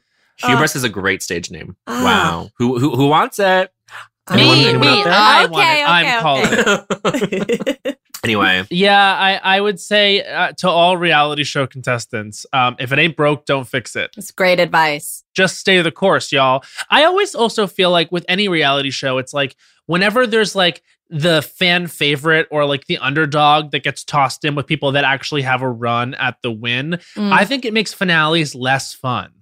To be honest with you, like I I just what do think you like mean? like like it it feels like every reality show that's competitive lately There's, always like, an upset. like there's always just like Mm. someone that makes it into the finale because it's gonna be nice to see them there. You know what I mean? Like for me, that was Crystal Methyd on Drag Race. For me, that was Nelly on Dancing with the Stars. It sounds like it was this individual on Great British Bake Off, where it's just like, yes, uh, we understand they were an important part of the season that was fun, but this is the finale. You know what I mean? Mhm. Like, let's let the competitors compete. And I understand Mm. that it is subjective, and I'll probably get dragged still by the Crystal Methyd fans. But um, uh, but that's just the way I feel. I feel like I feel like like at the end of you know, for example, in American Idol, that's why you don't want to see Kelly versus Justin. You want to see Kelly versus Tamyra. This is of course a 17, 18 year old season of a television show I'm bringing up, but I think You're the point still- stands. Relitigating. I'm still litigating. Still this to this litigating day. it. Yes. Still litigating. Only on Peacock. Yeah. Still Okay. litigating, starring hubris. Starring Starring Hubris Hubris. and Noma Dumezweni. oh, ah.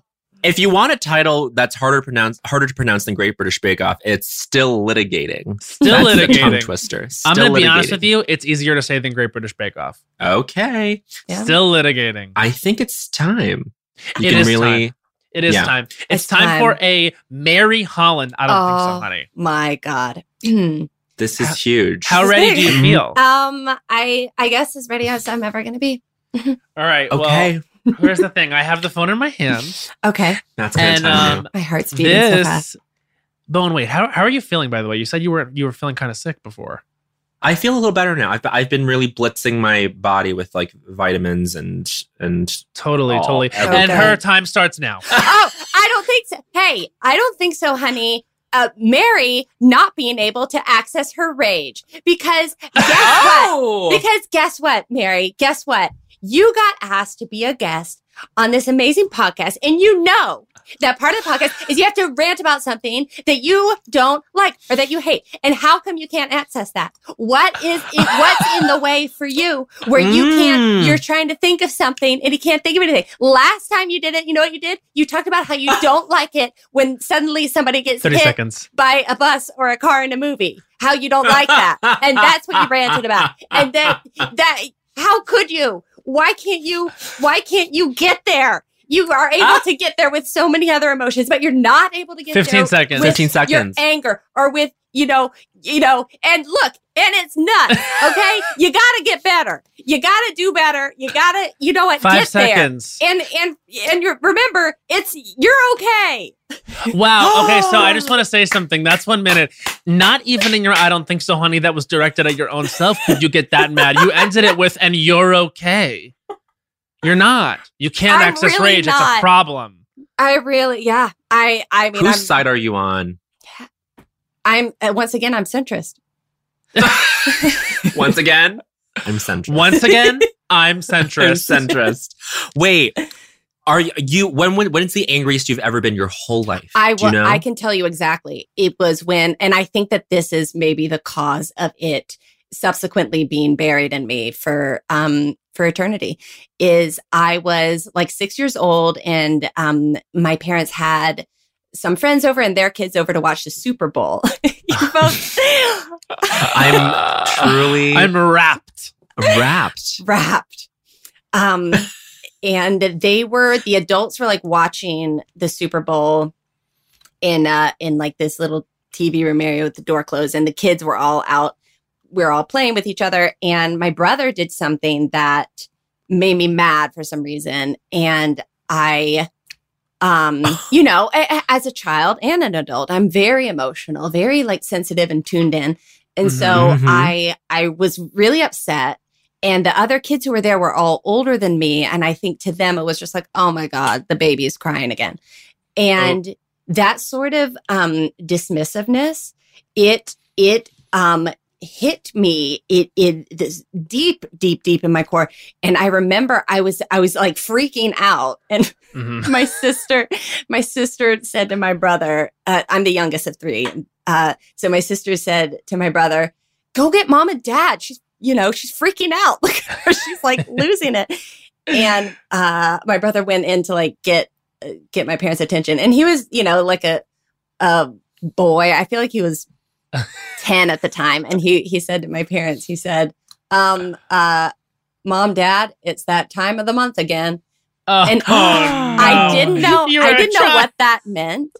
Um, oh God. it, he was just making. How a, did a- he know? Oh, How he did heard he know? it somewhere. He- yeah, exactly. From the he didn't. He clearly did not. He clearly did not know what it meant. he heard it off Anyway. the television and he Yeah, thought yeah, yeah. this this is when women get crazy once a month. well, I thought I took that to me. I took that to mean here we go. Mary's having her, you know, Right. monthly freak out. And uh, like like that was a thing the family talked about. And I got Oh. so mad that I projectile vomited. Oh! Oh my god. Well, that's probably why you're afraid to get angry. You don't want to ruin all your things. That's a power. That's Finest silks and furs. I don't want to ruin them. You've decorated your home with silks and furs. Mhm. You don't want to be projectile vomiting on them. I No. think it's actually if you That's had a if, superpower. yeah, if you had to be incapable of expressing an emotion, anger is probably a good one to be incapable of accessing Yeah. and expressing. It feels like there's a, an aspect of myself that I'm not able to know and Mm. not able to like um have the courage of my convictions i think because of it because i don't uh it's not like i really have to dig to like get to the place Mhm. where i want to projectile vomit again you know what i mean Well, and i just want to get back. Yeah.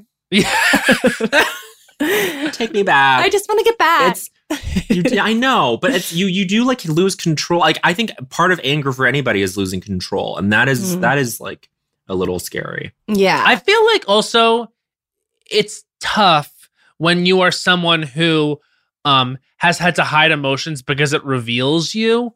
Um like when I was Mhm. younger and still to this day when I get angry and I feel like I've expressed anger, something I'll do a lot to a lot of people is be like was I justified in doing that? Was that okay? Like was I too much? Yeah. Was this because I feel like I'm used to hiding myself in an emotional state because I think it reveals Mm. it, or it revealed a truth about me, which probably is gayness that I was afraid of as a young person. Nowadays, it's like I'll try to take space because I, I think what you're saying is important. It is important to know when to put your foot down and Yeah. argue for yourself and stand up for yourself. But I am seldom without the question after of, was I justified in the way I behaved? Oh my God, Yeah. constantly. Yeah, I feel that Yeah. same way. And I, I don't know how to, and th- that's interesting to hear you talk about that because I, I really thought that that was something that most people are able to like get angry and feel confident in that emotion and how it's expressed. Because Mhm. it truly, every emotion, I'm like, oh, was that too much?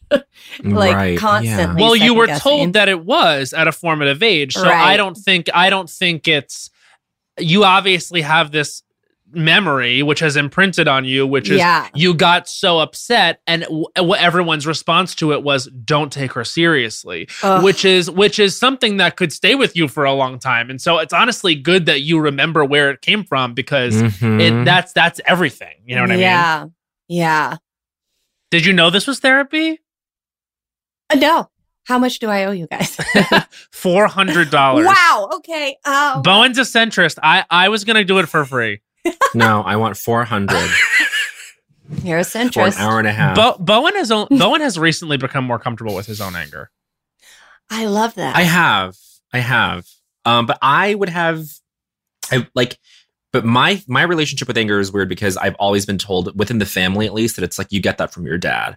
Mm. You get that, you get that from your dad. And my dad, when he gets angry, it's wild, and when I get angry, it's even wilder, and I fully lose control and like. I will go through. I, I have. I think in like my teen years, gone through like rage blackouts. Not where I would hurt anybody, but where I would like just Leave close your body. my eyes, Yeah. leave my body because I was so so so so so angry, angry. Mhm. Yeah. And, and yeah, it's overpowering. It's an overpowering emotion. yeah, and you lose control. Yeah, that's, For me, that's what's scary. Yeah. Do you find that as an actor, um, while maybe anger is not your thing, do you Mhm. find the other emotions easier to access? Because like like I I actually am quite there. Y- yeah, your character in the movie is a comedic role, Mhm. but there's actually quite an emotional um, turn that Right. happens towards the end of the movie, which honestly caught me by surprise because you do such a good job at blending in and just being comedic relief that it it's a, it's like when something big happens to your character, it's like, of course this character feels this way. Of course this Mhm. character is has access to the entire spectrum of human emotion, and you know whether it's because she's the youngest in the family and hasn't been taken seriously, yeah. and maybe The that's middle, something middle, you identify with. Oh, the middle child, Yeah. rather. Sorry, no, um, okay. but being the being the one that that wasn't taken seriously um, has repercussions on the character and her emotional moment. Not to give too much away, totally. but um, but do you find as an actor like that it's easy for you to access emotions? Like, is it? Yes. For me, for me, it's tough. For for me, it's like sometimes I feel like that's what makes me someone that's very good at playing close to myself. But then when it comes to playing other emotions, I find that to be a lot harder than it looks. Mm. Yeah, I I I am able to dip into it, but I think I, I'm generally a very a very sensitive person. Um, it doesn't take me it doesn't take much for me to to um Get there. get there. But Yeah. I also think that I have I really feel a a level of safety when I'm playing a role to like Mm. to go to places that in my life I might not necessarily Right. go to. Mm. Like um like with in Veep, like that that character was so annoyed at everything and that that's mm-hmm. not me at all but i i it was so fun it's almost like i get to exercise those feelings as long as i have the safety of like a, it's okay this is a character Yeah, It's yeah, like baby, yeah. it's like babysitting, or it's like or it's like being an, an aunt Yeah. playing with like your nieces and nephews, where like it's just temporary. I get to hand back the child yeah after this is done. right right yeah. Maybe yeah No, definitely. I think I think for sure. It's like you don't have ownership over what you've done because it wasn't yes you. it was all exactly Yeah. And yes just like how it's not your kid and it doesn't matter what happens when you watch it, right, Bowen? That's what you were saying. yeah yes, I'm like Hugh Grant in The Undoing. Um, you know what? Okay, I just this is kind of this is just an acting thing that has really resonated with me recently. I was watching interviews with Anya Taylor Joy, oh Mm. yes um, Fab. and fab, Fab, and Ugh. I think they were they were someone was asking her like what her process was or whatever.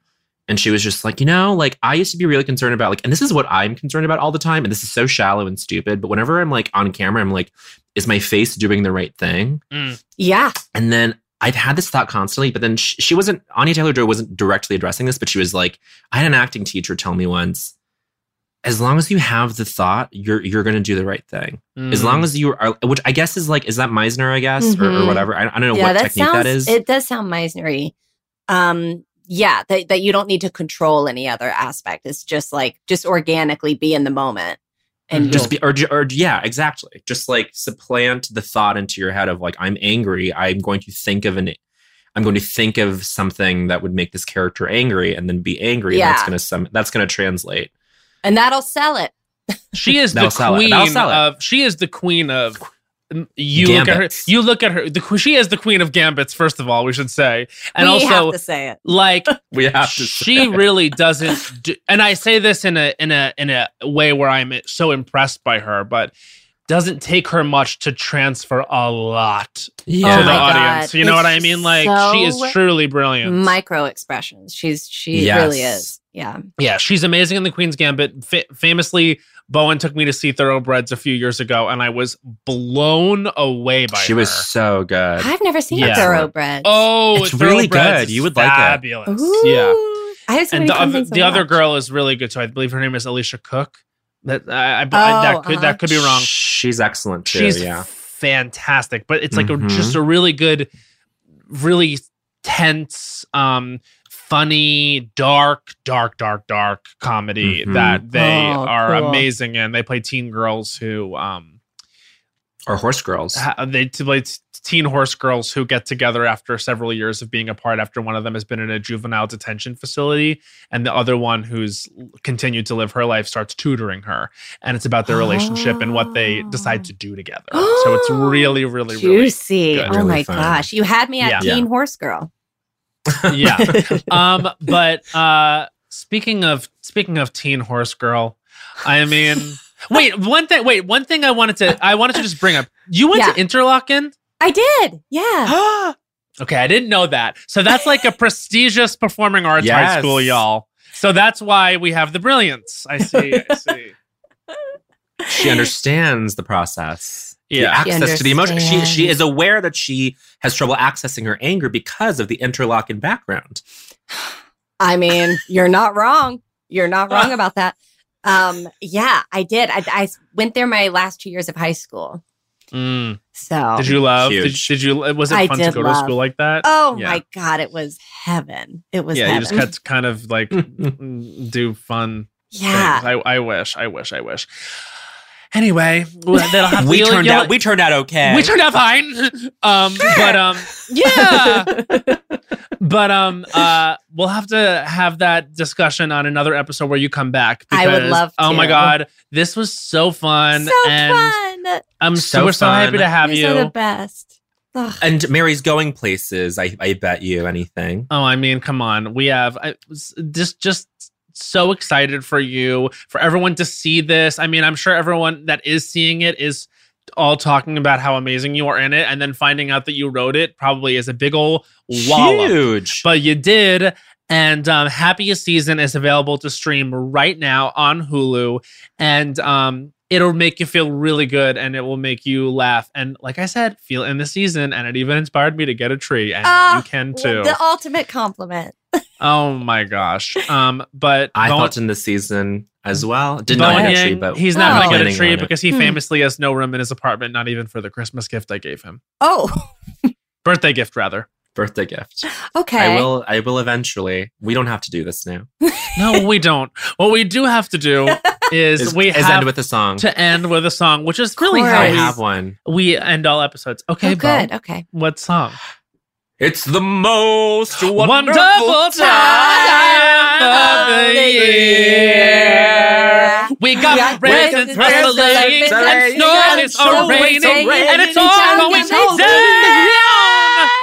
It's, the most happy happiest season of all. Oh my God. Those If you want to hear more of that song, There were so many notes. stream Andy Williams on Spotify now. Yes. The Mariah Carey of the male Mariah Carey. Christmas is his his time. Christmas is this time. A new rivalry. A new rivalry. Bye.